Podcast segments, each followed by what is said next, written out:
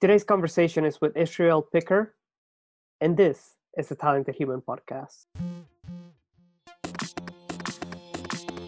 Gary Vee tweeted on Twitter saying, Hey, I really need help on YouTube. Please email. They ended up offering me a job to work as a YouTube analyst on Team Gary. Are in control of you. What you learn is up to you. Focusing on reflection for the past couple of years, it's really incredible because you're able to see benchmarks in your own have to know what you want though. For me, I was going to graphic design because I was just afraid of Things relatively fast right now is because I was home. don't need universities anymore. I totally believe that. like it? Are you interested in it? Are you passionate about it? Are you excited about it? Have you explored yourself enough to know is entrepreneurship something you're cut out for? Israel Picker is a social worker, therapist, and a child sex abuse prevention advocate living in Israel at the moment. And uh, he's originally from uh, Brooklyn, New York. Go Brooklyn.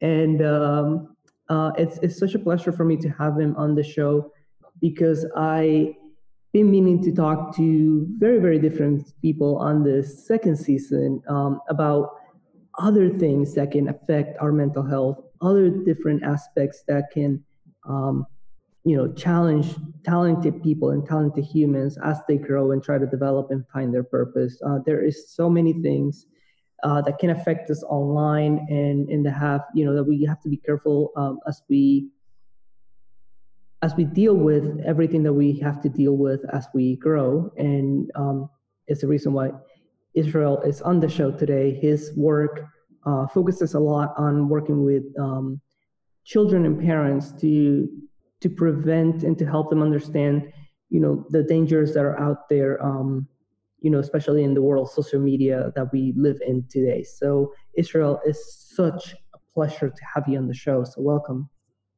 Thank you very much, Jay. Pleasure to be here.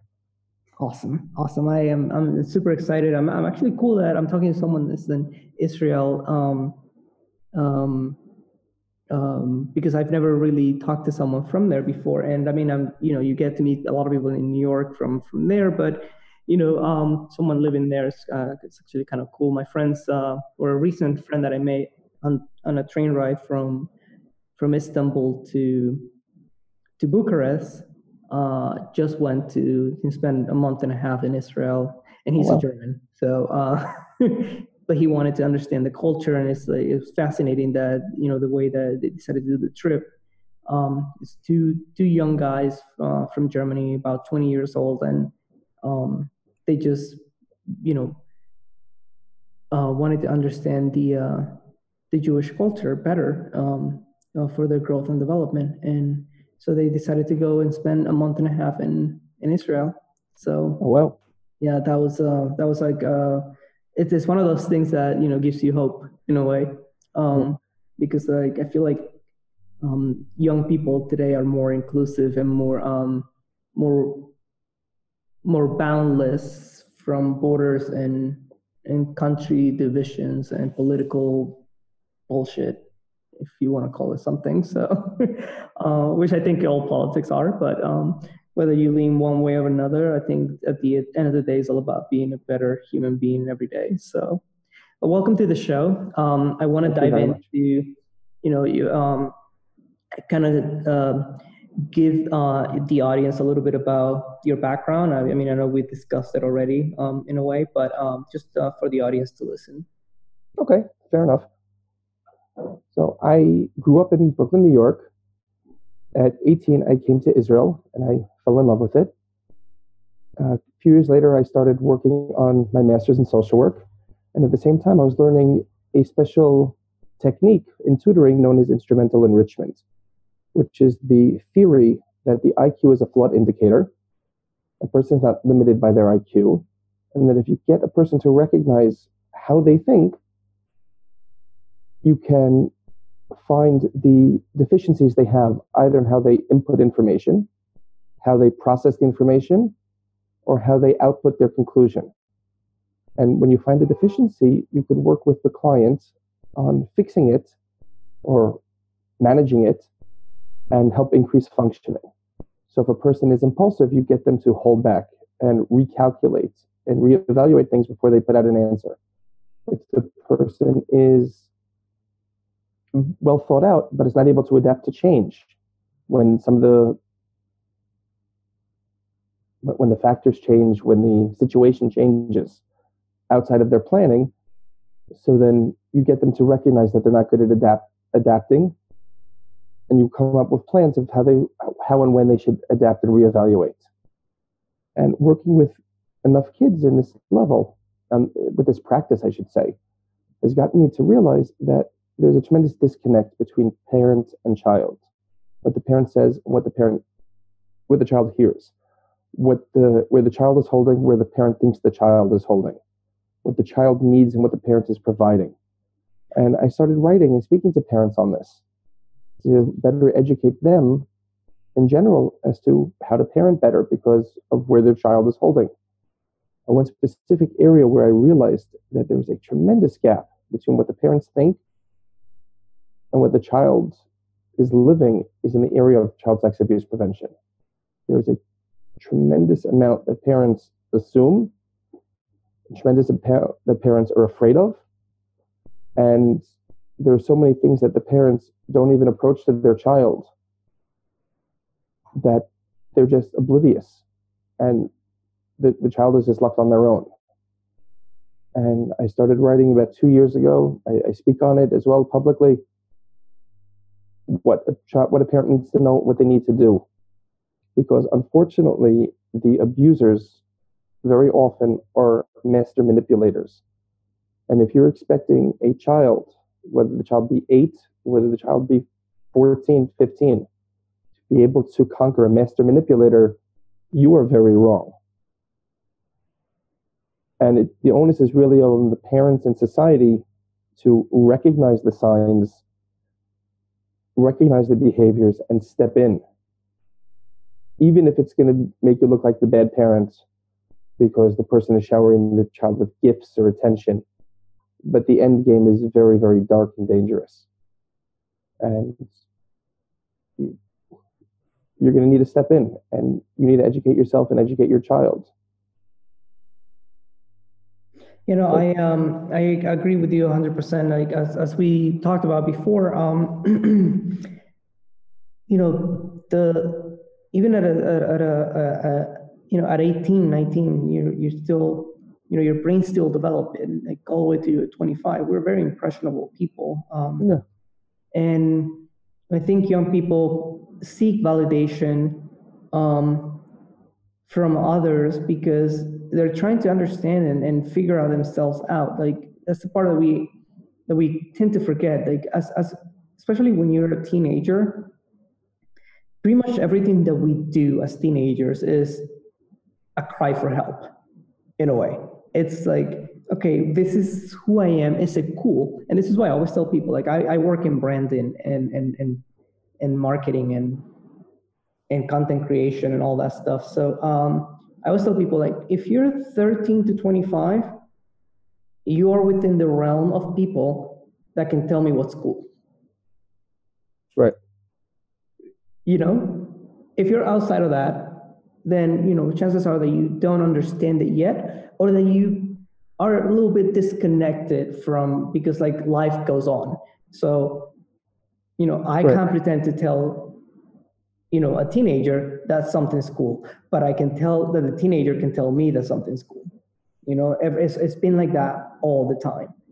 Um, trends on, on, in life, in, you know, from the moment, from even before we had the internet, um, it's always been based on, and this is why in, in, in films and in TV, there's always, you know, the younger characters that, you know, have kind of like a principal role in you know, in, in, in, in the TV shows. And because this is, you know, it's what dictates it. Like they, they move the needle to where, because they're, they're the biggest influencers in a way, you know, the parents do and act based on their child's needs, right?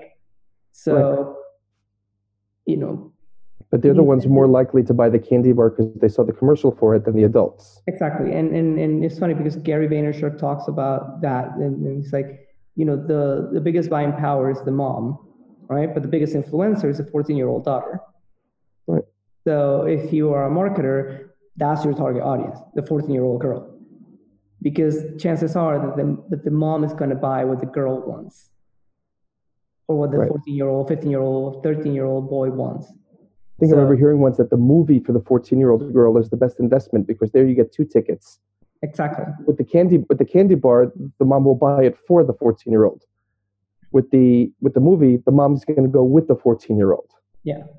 So it's um, it, it, it is um, it is something, and I, I I I really appreciate the the work that you do, and I I I think I'm gonna commend you throughout the entire episode, um, because um, I do believe that there is um, a big merit, and uh, we forget that you know hormones and and sexual development plays such a big role as we grow older, um, and and and right now there's a there's a big boom of kids that are uh, disrupting um, industries even because they are realizing like we, we we take for granted how smart children are especially today especially how technologically advanced they are. Um, i mean i i have a an 11 year old nephew who can you know teach me everything i need to know about technology. Like um and like how social media works and i all these things like you know um working certain tools online the kid can code and do things. And and this is um um actually uh, our co-producers um little brothers are magnificently advanced in technology and uh they the um they have this um you know children have disabilities that that we take for granted today. And and they're they're going to disrupt and the industries are going to change and the way that we make money is going to change. So if these kids are you know going after what they want today and trying to figure out what the next 10 years of their life is going to look like because sadly the world moves faster and so it does for them. So growing up becomes more challenging because now as a 15 year old you start you got to start thinking as if you know when you and i were 20 so it's like Right. you know, we take like a, a five year gap in here. So like I, I don't remember thinking about my future at a high level when I was 15, but I do. But you're raising a perfect point. You're, you're raising a very, very good point, and you don't even realize it. We tend to think that if a person knows A, so then they automatically know B. Yeah, That's just a general thought process. Like, oh, he's speaking to me about software, he must know about hardware. Or this person's a doctor, even though they're they know the ear, maybe they know the foot as well. And I'd rather speak to an ear doctor about my foot problem than just a stranger. Because we tend to think that when a person has a certain amount of knowledge, they have more knowledge as well that I could tap into. And that's just how the mind is work works in general. yeah, Now, you're now talking about how these kids are so much smarter now and they could do things in terms of coding and they're so technologically advanced. So now people are thinking they're also socially smart. that's where I was going to. Like that's where the problem is because sometimes then you get the child that's so advanced and has such a good talent that the dad or the mom says, okay, well go ahead and do something with it. And then the kid does, and then there's other people on the outside that come and say, "Well, you're just a kid. I, why should I take you seriously?"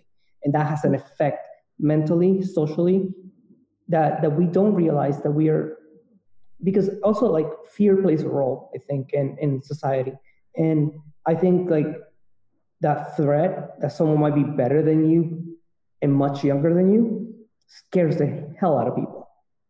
And I'm I'm more welcoming than anyone. Like I I I I, think for the last five to seven years, I have exclusively surrounded myself with younger people than me. Because I realize that technology is growing faster and they understand it better.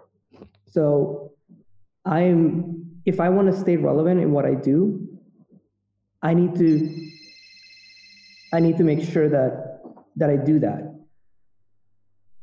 You know, that I stay that I stay with people that are, you know, moving the needle forward. You know, sadly, someone I 50 know. or 60 is not going to give me the same value. There, there is value in what they do and the knowledge that they have, but and experiences, but But you- you're, you're getting to a different area also, which is something that I've spoken to, to different people about. And I, I wrote about, though, albeit I didn't expect it to, to come up now, in the topic of bullying. Yeah. And one of the one of the issues is, in my opinion, is that we try so much, and rightly so, to educate people to be nice and to be welcoming and trying to create safe havens for everybody that you sort of lose the vaccination that you have.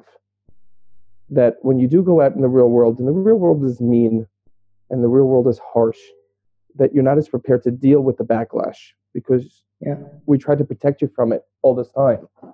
And it's your classic example of that which didn't kill me only makes me stronger.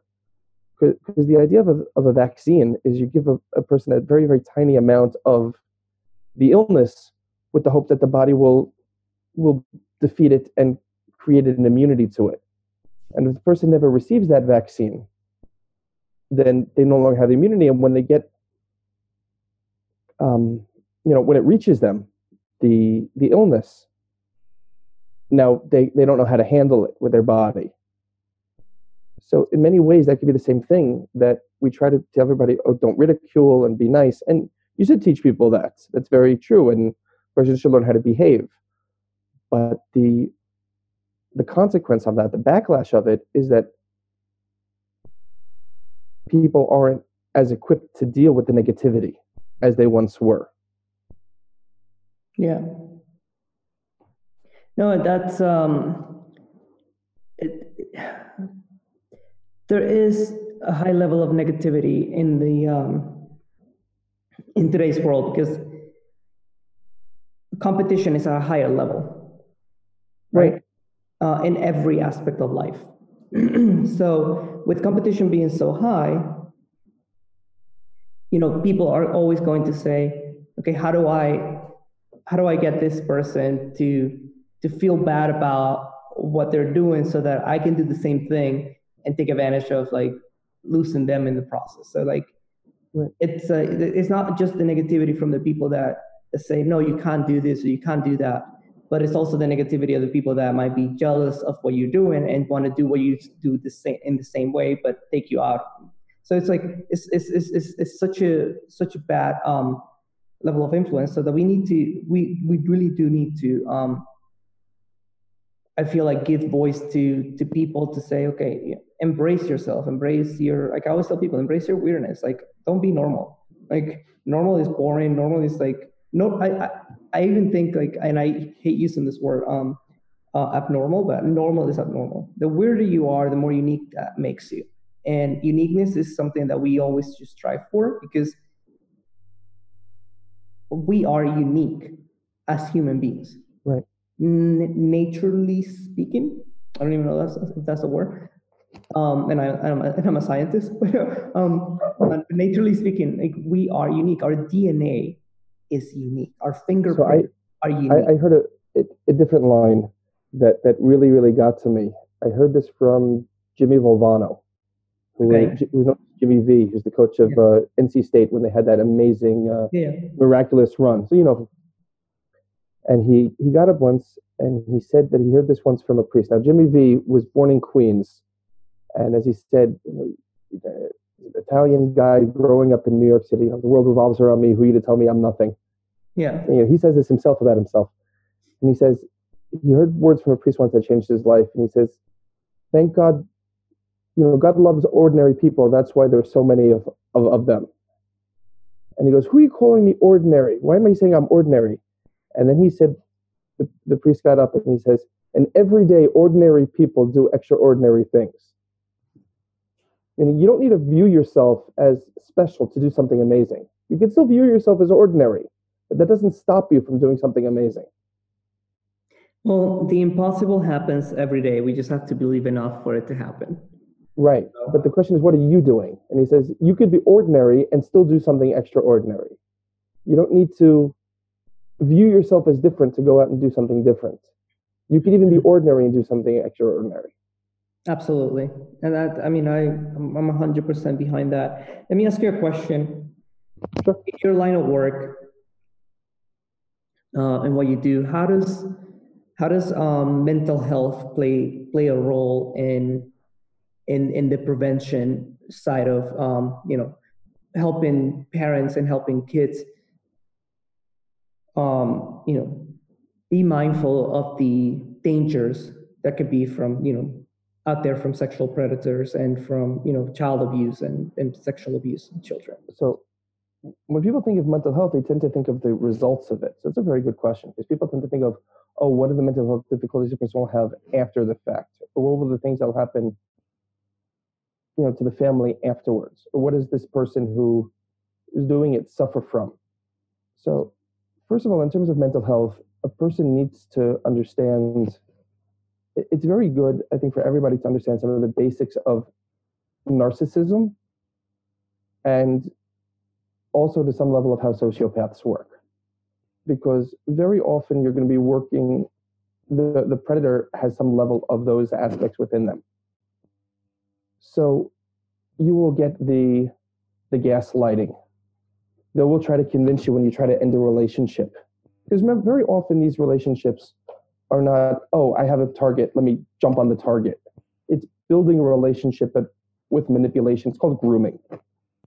So that how do you recognize a target? How do you make sure that this is a target that you can get away with? Will not get you in trouble and you could have some level of control because for the most part it's about control.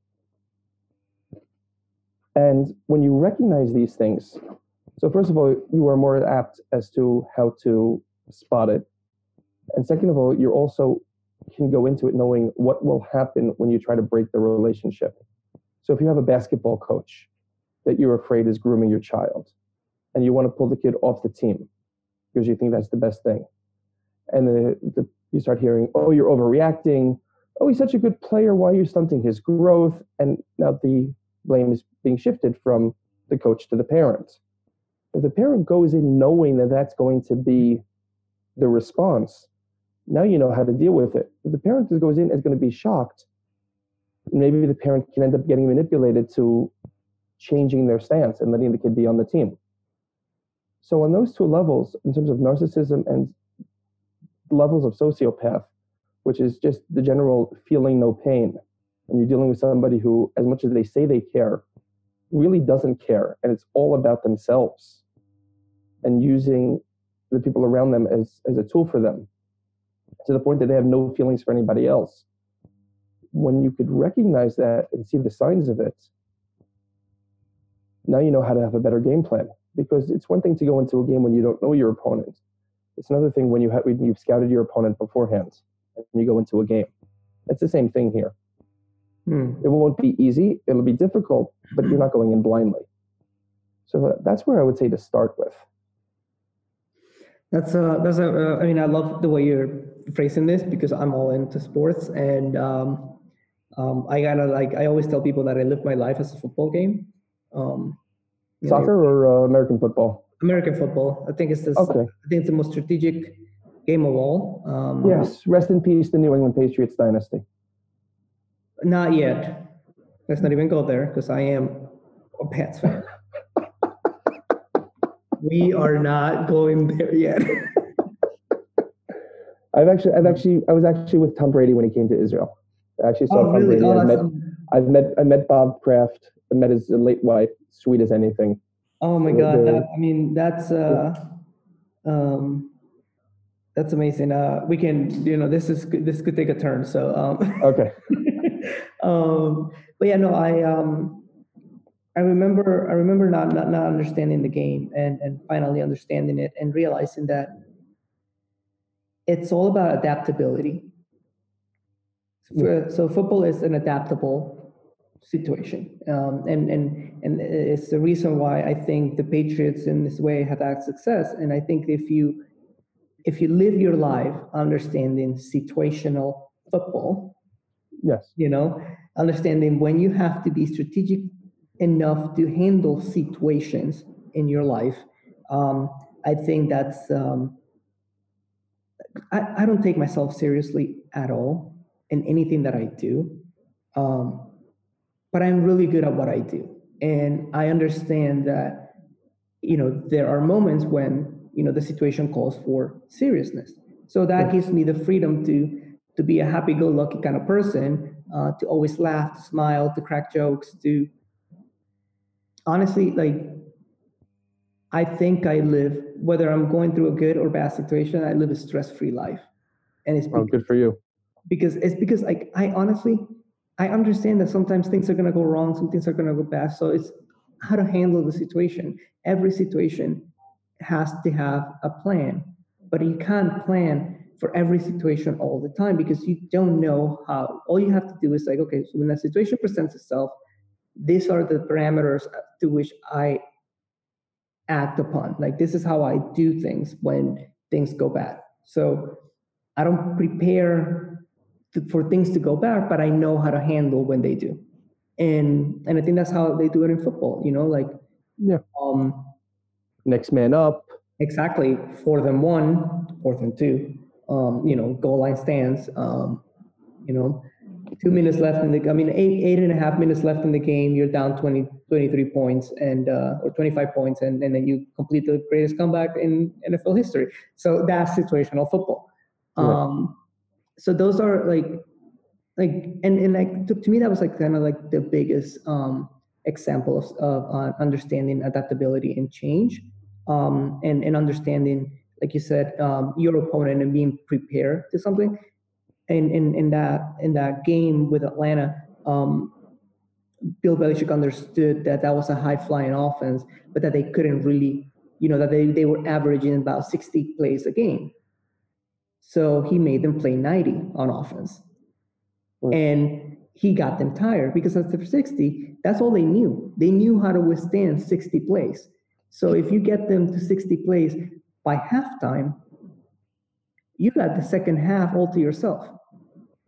So that's what they the did. Greatest, the greatest example of situational fo- football was when Belichick was the defensive coordinator on Parcells' staff in that Super Bowl against the Bills, Super Bowl 25, Yes. where the Bills were the high flying offense, and the, the game plan was slow the game, don't give them the ball. Constant handoff, handoff, handoff, and then pass when we need to to get the first down. And I think that third quarter they had the ball like 12 minute drive or something.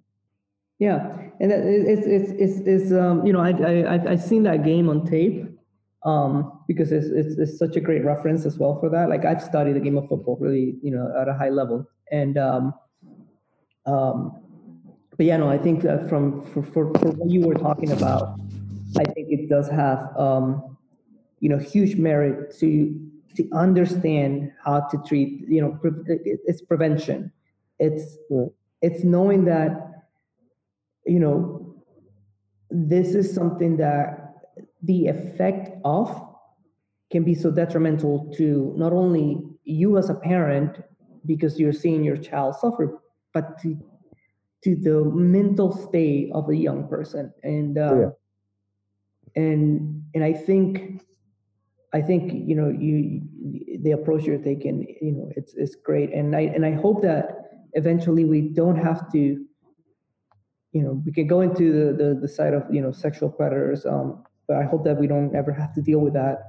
Um, I know that, you know, in a perfect world, we won't have it, but, you know, nothing is perfect. So um, they'll be there. So if we are better prepared, if we have more people like you that are preparing parents and kids as well to understand signs that these people, you know, use um, to, to, you know, to harm and hurt. Like I, it just breaks my heart. Um, Yeah. um, but also, so we don't have to worry about hiding how things affect us. I think that I think most children today are a little bit more comfortable with with uh, expressing their emotions. And you know if there's someone out there that can listen that they will express and let them their feelings out. Um, but in order to get there we need to make sure that we as adults play a role so that we don't stigmatize feelings and and and and and and, and the talk about mental health because I, I hear it still like you know um, you know talking about your mental health that's, that's a that's um You- You're making yourself vulnerable. And People Yeah, don't want and to feel like- vulnerable. um it's not yeah exactly and it's, it's weak and it's uh if you talk about and and and and it's a fat it's, it's a trend it's a it's it's a thing now like oh we we talk about mental health and like oh you're so fragile No, we've always been fragile. We've just been taught wrong to be tough and hide it. And it's just not right. Like I, I literally like right under here, my emotions are right there, right on my sleeve. I, I cry whenever, um, whenever I want to cry. I feel emotions and I express them whenever I want to. Um, I've never been afraid of someone saying, "Oh, you know, just a girl," you know, like putting me down for for being emotional. I don't look honestly. That's your like. I always tell people, your your thoughts and opinions of me are your problem. I don't have anything to do with that. And I think if we teach people that, we can prevent, you know, predators from like um, attacking kids because the kids won't, you know, have this need to feel influenced or feel impressed I by. don't, I don't know if I agree with that. I, I don't know if I agree with that because it it's conflicting for the child. Because on the one hand, they're getting the attention, and some of them might feel feel good because you know a 14 year old boy i mean who doesn't have raging hormones at that age so That's an understatement. right so it becomes a lot of conflicting i don't know type of a thought and Yeah. on top of it they tend to feel and i write about this in my first ever article which is something that's bugging me forever you feel like you failed your parents you told me not to and i did whatever the circumstances are Yeah. No, you, You that's a told valid me- point. You, you told me not to and i did. And now i need to come and say i didn't listen to you. I didn't follow what you told me. And we're living in such a a, a woke society that when you say something people automatically jump to a conclusion that is not fair. And the conclusion tends to be is if i could have done something to prevent it and i didn't therefore it must be my fault.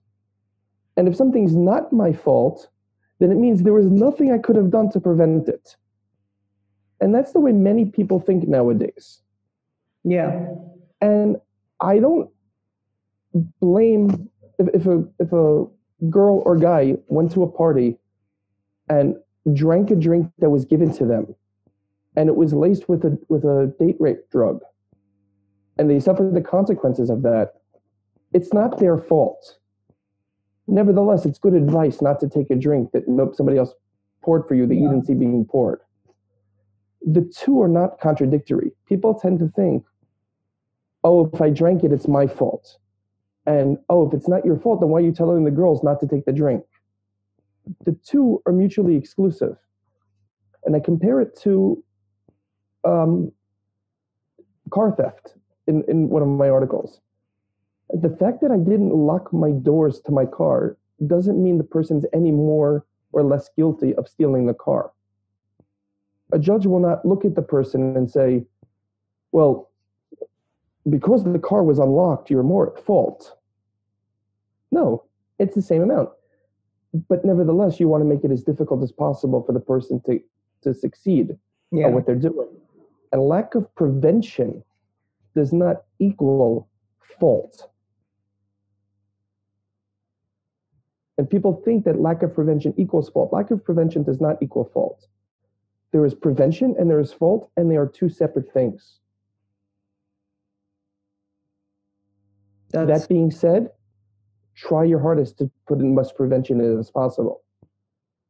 no, absolutely. I mean, I, I that that kind of makes me think of like um, the example that you, you, you used on the on the date uh, the date um, the the rape drug um, or date rape or whatever they're called. Um, my um, I mean, I'm 37 years old, and if I go out a night and I my mom, my mom knows she's miles away from where I live. Um, she's all the way in in New York, and um, if um um, if I'm going out to a club or something, which I normally don't do because I'm not a clubbing person, but if I do, um, she'll always tell me, she's like, remember, don't don't accept a drink from someone else. You know? I've heard this from her my entire adult life since I started like, you know, going to parties and stuff like that. Um, and and it's true. Like uh, you know, it's, it's a sign of like you know, do as much prevention as possible. And and I and I and I like that you disagree with me on my point because it kind of makes me see things differently and understand. Um, sometimes you know we need that. Um, um, and uh, I appreciate you for, for pointing it out and, and, and, and stating the disagreement. I um, um, because it teaches me something new and it, it, it brings light on on maybe a, a, thought process that I didn't really see myself. And um, because you know when we talk about all this stuff, when we talk about mental health and we talked about you know protecting children and it's um, it's not black and white. No, it's not. It's for lack of a better reference, it's a bunch of Fifty Shades of Grey. Yeah, you know, it's it's crazy, um, and and it is like you know, we we still have the the parents out there that you know, the thought of their fourteen year old daughter losing their virginity freaks them out. But hey, if the son does it, that's a high five. And right.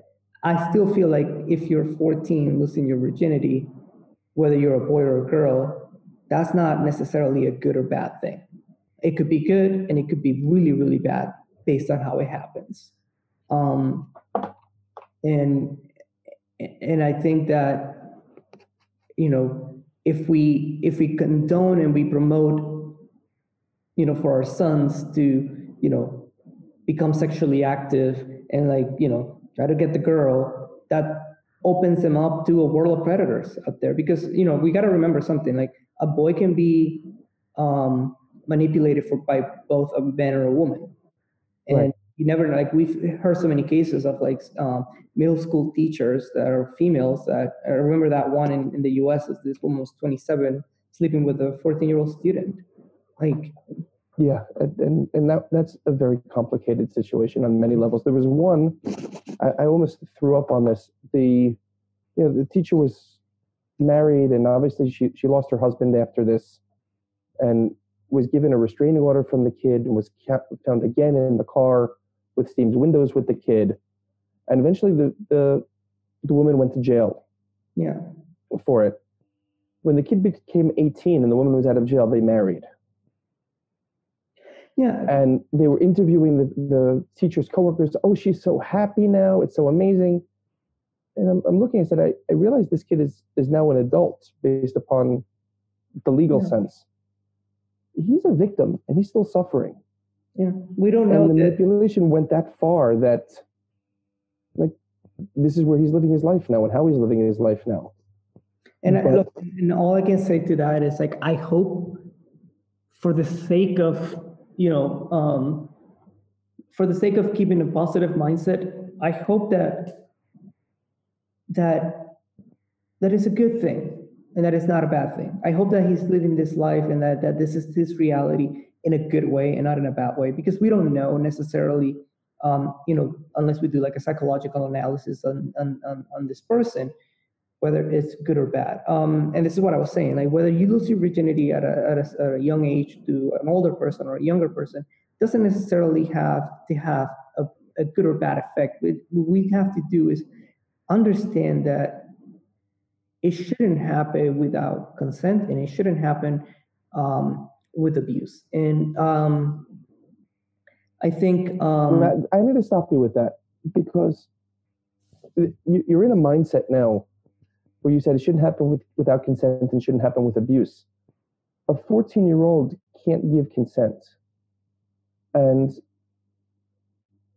I'm saying that because people tend to write, oh, you know, he, he raped and referring to his physical. It can be manipulation and emotional. Yeah, no. It doesn't need to be physical coercion. And the legal the legally states, and you know, we want to talk about things being gray. We can get into that afterwards. That if the person is over a certain age, if, if one partner, depending on you know the age difference, every state is different yeah. in America. Let's say, according to everybody, 25 year old and a 14 year old, a 15 year old. That's, that's illegal. That's illegal. Yeah. Okay. Other places it's a little bit questionable whether you have a 19 and a, and a 16, whether that's legal or not. Yeah. But whether they went willingly, quote, willingly or unwillingly, it's illegal and it's viewed as coercion. Yeah. You know, and, and it's like, and the, like, I said before, like it's the, the, the, the gray shades of like everything. Like, because for me is, um, like I think about it from, and, and we need to be very mindful of this as well, because, um, I go back to that, to that, to that potential parent that, you know, will celebrate his son's, um, so-called achievement of losing his virginity Yeah. at a young age. Um, and and I think that and we also make the mistake of, for example, like think like I've thought of it this way when I was younger, when I first heard about this case, I um, you know, I was like in my twenties, I think, and I I made the mistake of thinking like, yeah, because the 14 year old boy is gonna complain. You know, a hot 27 year old teacher, you know, giving him attention. And and then I forget that I was that age too, and how impress, impressionable we are, and how weak we are from because from our hormones. Our hormones control like we are so chemically imbalanced when we're teenagers. It's not even funny. Like we talk about being fucked up. That is the highest level of um, because like our like our brain and our hormones are completely in disconnect, and like things are just so unbalanced that um, that you know uh, the reactions could be differently. And some kids, you know, don't feel the need at that age to to be sexually active. Some do, and when you get the attention, like you said, portion of like you know the person, um, that could become. And and as a boy, you kind of taught to be, you know, men and that you know sex is good, and that this is that, and you know. Yeah. But as a girl, you're taught differently because you know if you get pregnant uh, as a teenager, that's bad, or if uh, or or you know like you know girls don't do that. Girls don't have sex when they're young and like How many adults thought that that kid was so cool or envious of that kid? yeah exactly. Like like i i was guilty of that. But i think of the same like if that was my son i would be this probably the same reaction of the parents. Complete panic. You know and complete the you know not panic but like rage and and you know i would want to put that person in jail too. Right. um, but it's um, yeah, it's uh, it's it's such a it's, it's such a moral um, Vacuum. yeah, like I, yeah, that's like I I think that's like the, the best part of that. Uh, let, let's let's go even deeper. So it's a moral black hole. like it's uh, yeah, it's uh, it's it's really it's crazy because like I feel like like we we forget and i i, saw this tiktok uh, yesterday um, from um, from a 16 year old kid um, talking about having been molested as a child when he was younger by a member of his family. And uh, um, i don't know the validity of what he was talking about yet because like his profile says um, that um, that everything he says is a joke. But if that is true because the message that he gives out is really powerful you know he's talking to people and said you know let's stop saying that boys don't have that don't suffer from this you know from sexual abuse. And and to me that was um you know it was i, I even um, texted it to ellie our co-producer to say hey listen let's find out how valid this is because based on the conversation i will have with with you today i would love to have a follow-up on the show on that topic um, because if that is true, then you know he's giving a voice to other young people that are suffering and saying it is okay to speak up and it is okay to say that that you were you know molested because you know they think that boys don't suffer because they're boys. And and a lot of people still make that mistake and i this is kind of like i wanted to bring that point up um you know at some point today because like how do you see this in the work that you do how do you how do you uh, how do you guys like how often do you see the fact that because it's a boy you know the feelings are different and that you know they're not really meant to suffer or whatever like because they're stronger Well, I think it depends on who the who the perpetrator is. okay If it's another male then it changes everything for most of the boys. If the perpetrator is a female, then that's the case that you're mentioning, which I really haven't experienced much firsthand with my clients. So, in that regard, I can't really answer that other than from the news stories that I that Yeah. I've heard. Um, can I ask that we just take a like a two minute break, like a one minute break? Yeah, sure. Okay, so give me one sec. Okay.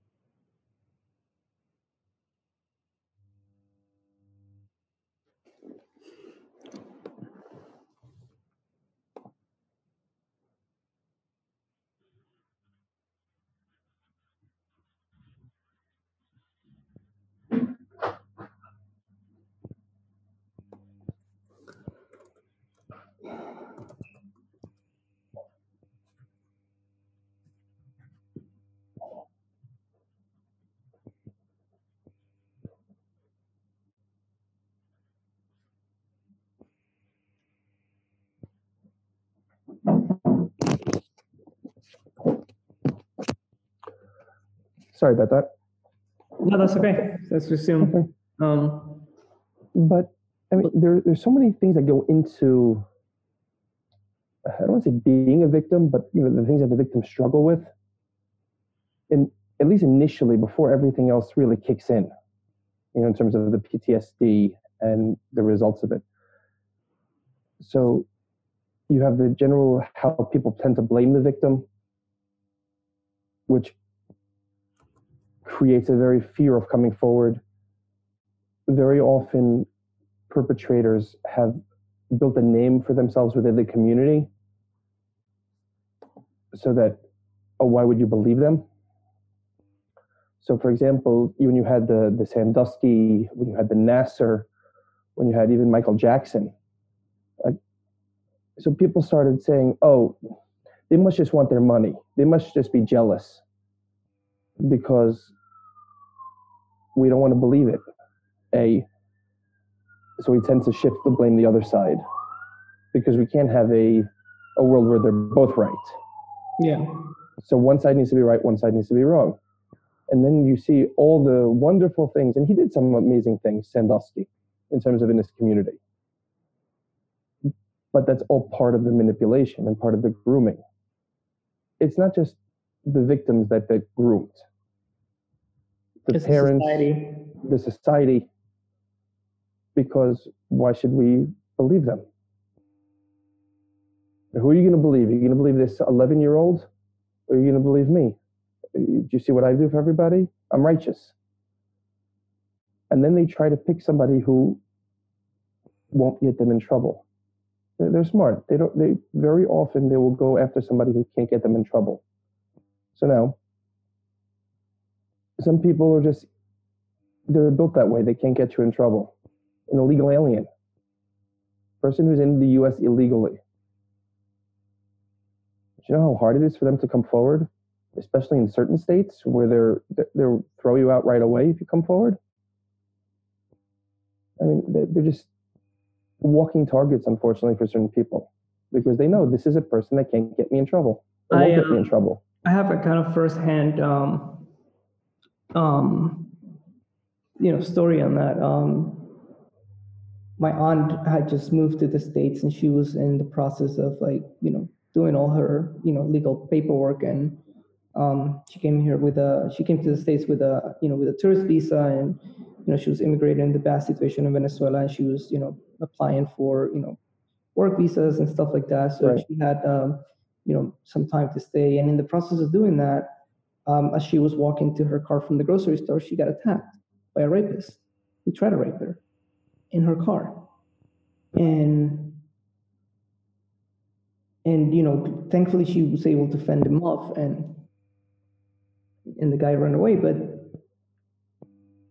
you know, like at that moment when when we thought about it, it it made no sense to come forward because she's like, what if they, you know, what if this ruins my, you Yeah. know, opportunity? So what if this, you know, but you know, uh, we decided to get some legal, you know, advice, and you know, eventually actually worked out in her favor because like that led her to her citizenship. You know, but if she was in New York or California, that's more likely to help her Yeah, than say if she was in Alabama or Mississippi. exactly, exactly. And it's So- like, it, but it's the it's the fear that that comes with Right. you know when do we say things and and how do we um and that what do you what do you do when it's it's your boss and you will get fired? or your teacher The teacher's a little bit a little bit different, but let's say it's the parent's boss who did something to the Mhm. child. So now the boss would say he, I, he wasn't behaving, he was afraid of getting fired. Therefore, he's decided to be preemptive and make you know come up with some sort of a story. And you know if you come forward, you're going to lose your job. yeah And that's why, unfortunately, when you look at the statistics, it's you talk about children from single parent homes are more are more likely than from both parent homes because the inbuilt a because how much you need to rely upon other people. When you're a single parent, you tend to need to rely on the help of others more. yeah When you rely on the help of others more, unfortunately, somebody can take higher. advantage. And two, there's more there are more situations to be manipulated into things. yeah Nobody would say, "Hi, if I gave you five thousand dollars, could I have your daughter?" Most people would say, "No." But now that I've already given you the five thousand dollars, or you think you're getting it, and you found that I did this, are you going to continue working a month for your five thousand dollars, or are you going to pass the five thousand dollars away and come forward to report?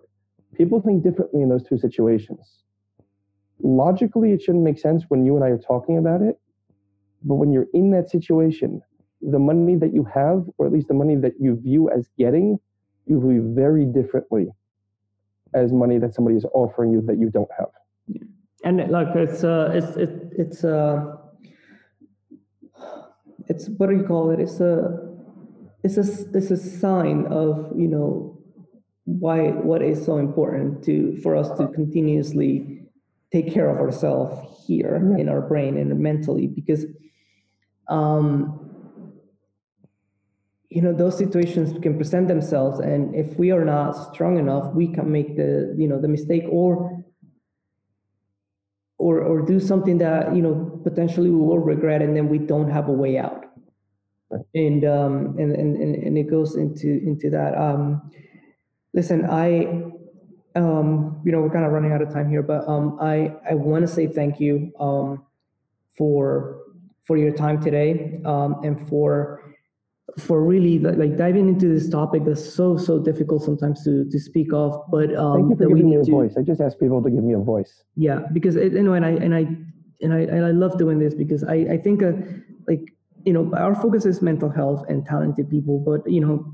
these kids out there that are that are becoming talented or that are developing a talent or even older people like that are you know going through things need to hear these things because sometimes in the process like if you're a parent who who's you know developing a business and you know you're raising kids at the same time and, and your business takes 70% of your time so you only have 30% for your family because you have to rely on your wife more or whatever or if you're a single parent like again it, it just makes it even more difficult. Um, Right. these are all, all the things that that combine and, and and and this is such a topic that that sometimes we, we tend to forget about because we you know it's either stigmatized or it's either an afterthought because you don't you know we don't want to think that our children are at risk of you know something like this. And the crude and sad reality of it is that they are that will continue to to, to happen um, because i guess it's part of life but we need to be like you said the, the more preventive that we are the better that it will be. Um, there's not enough prevention. And uh, and that this is why i decided to you know to give you a voice. And and when we looked at um, you know a, a potential guest for this for the for the show i said okay we these are people that i want to talk to. These are people that i you know because i i eventually want to be able to not just you know i want people to understand that mental health has different layers, and uh, there are many many different things that can have a huge effect on on on how our our our most important part of our health you know um, is. It, it's you know um, our you know our heart and our liver they kind of like keep us alive right? Yeah. but our brain is literally the most powerful thing because it makes everything function. And and if we don't take care of it and if we continue to stigmatize the care for it um, i don't know where we'll go and and and um, I, I again i want to say thank you um, i'm kind of moved by this episode and i i, I think it's probably um, one of the one of the episodes with most value that i've done and i, I just want to say thank you for being on the show I'd just like to add one more thing before, before Yeah. we leave, because there's one thing I feel I didn't say. One thing that I tell parents, and you know what, you could do this with employees too, if you if you really have the, the strength to do it, that you need to create something called a communication safe zone, which means sometimes, and I've done this with my kids, I pull them aside. I said, listen, you know something's bothering you. You have to tell me what's bothering you. Nothing you say now can get you into trouble.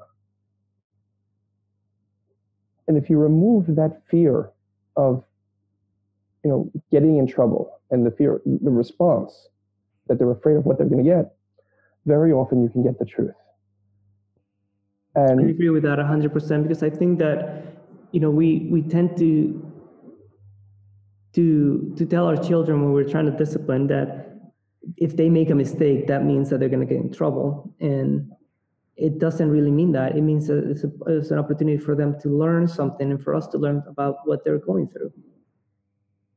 But unfortunately children and employees too tend to try to give the answer they think the person wants to hear. Yeah. As opposed to the truth. And if you're able to get past that and one of the ways of doing that is by saying right now i need to know what's going on. You won't be punished. Nothing will happen. Just so long as you're saying the truth. Then things can come out and you try to, to get to the causes of what's going on. Now if they're upset because they took a rock and they broke a car window and they're afraid of what's going to happen well paying back for a window is not a punishment. That's just making things right. It's a learning experience it's a learning experience. And okay, we're going to go over, we're going to apologize, we're going to pay for the window. You're not going to pay one cent more than you owe. And that's not a punishment. So it's not like they get a blank slate for, for saying anything. But anything on top of that, they're not going to get grounded. They're not going to get, yeah exactly it's like it's okay this is cause and effect Yeah. this is what you do this or is in all of your what we call, we call in, in the Talmud language, you call the principal and the, and the fine. Yeah So you have to pay the principal, but there's no fine involved. Yeah. Well, I'm, I'm, you know, my background is in science, so like, Yeah, I always think of the. Uh, I went to school for physics, so Oh, okay. But if you're able to create that, and if you're a boss who could do that, all the power to you. Because most bosses don't have the, the power to do that. yeah, And and, and the guts and, and the too much of an ego and, and the fear. And unfortunately, sometimes the employees won't trust the boss saying that. But if you can, at least on the parenting level, to create that, now you've created open dialogue. And open dialogue is really what you really need and is the number one thing to prevent because if you have an open dialogue with your kid and a perpetrator knows that, they're not going for your kid. Because 99 out of 100 times, at least, they will not go for somebody who's going to get them in trouble. yeah, They're going for somebody who's not getting them in trouble. So the main key is to work on making your child less of a potential target. Listen, if a, if a car thief wants your car, he'll take your car. No matter how many clubs or boots or whatever you put on it, he'll get your car. Unfortunately, most car thieves don't specifically want your car. They'll just take any car. yeah, So that's the same thing here with the child prevention. And one of the main things you need to do is create open dialogue and have the ability of creating a safe zone. And you cannot violate that. You cannot turn around and then punish the kid for that if, afterwards. Because if you lose your word with your kids, they lose everything with you. That's uh, just, I live near the prime minister's house. So uh, that's a caravan taking him to wherever he needs to go. If you hear their sirens now.